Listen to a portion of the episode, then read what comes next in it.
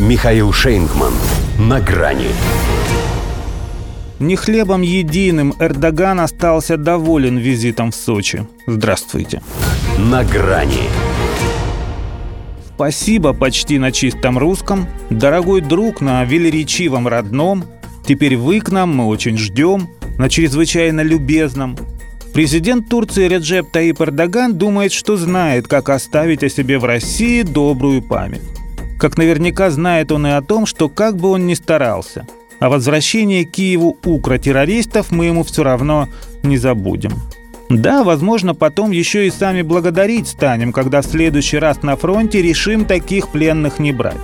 Но в межгосударственных отношениях с ним и этот рецидив его непоследовательности будем иметь в виду, ибо слишком это чувствительно.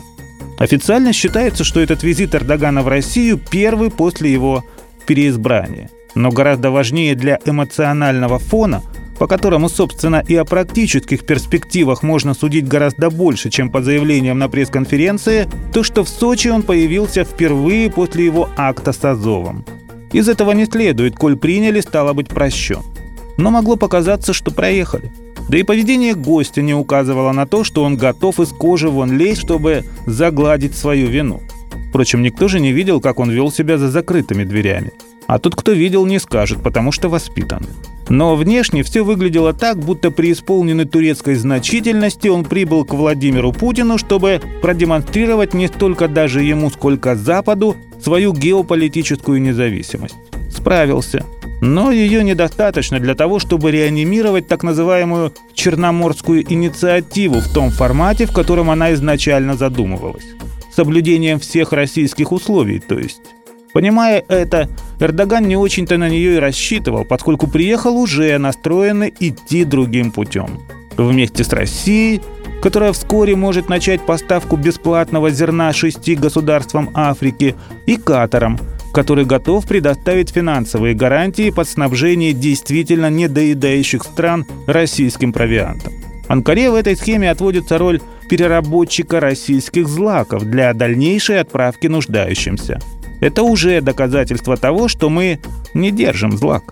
Но тут ведь важно, что не хлебом единым. Есть углеводородное развитие с оформлением Турции в газовый хаб, есть варианты в атомной энергетике с добавлением КС Аккую, первый реактор, который запустят в 2024-м, станции в Синопе. В общем, у нас слишком много совместных проектов, чтобы зацикливаться на Украине.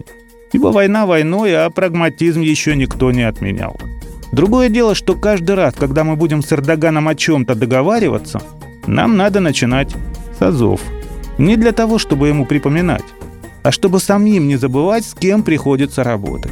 Друг Реджеп, он же как турецкий кофе. Чуть не доглядел, и вот он уже убежал. Поэтому важно вовремя его употребить. Чем мы, в принципе, сейчас и занимаемся.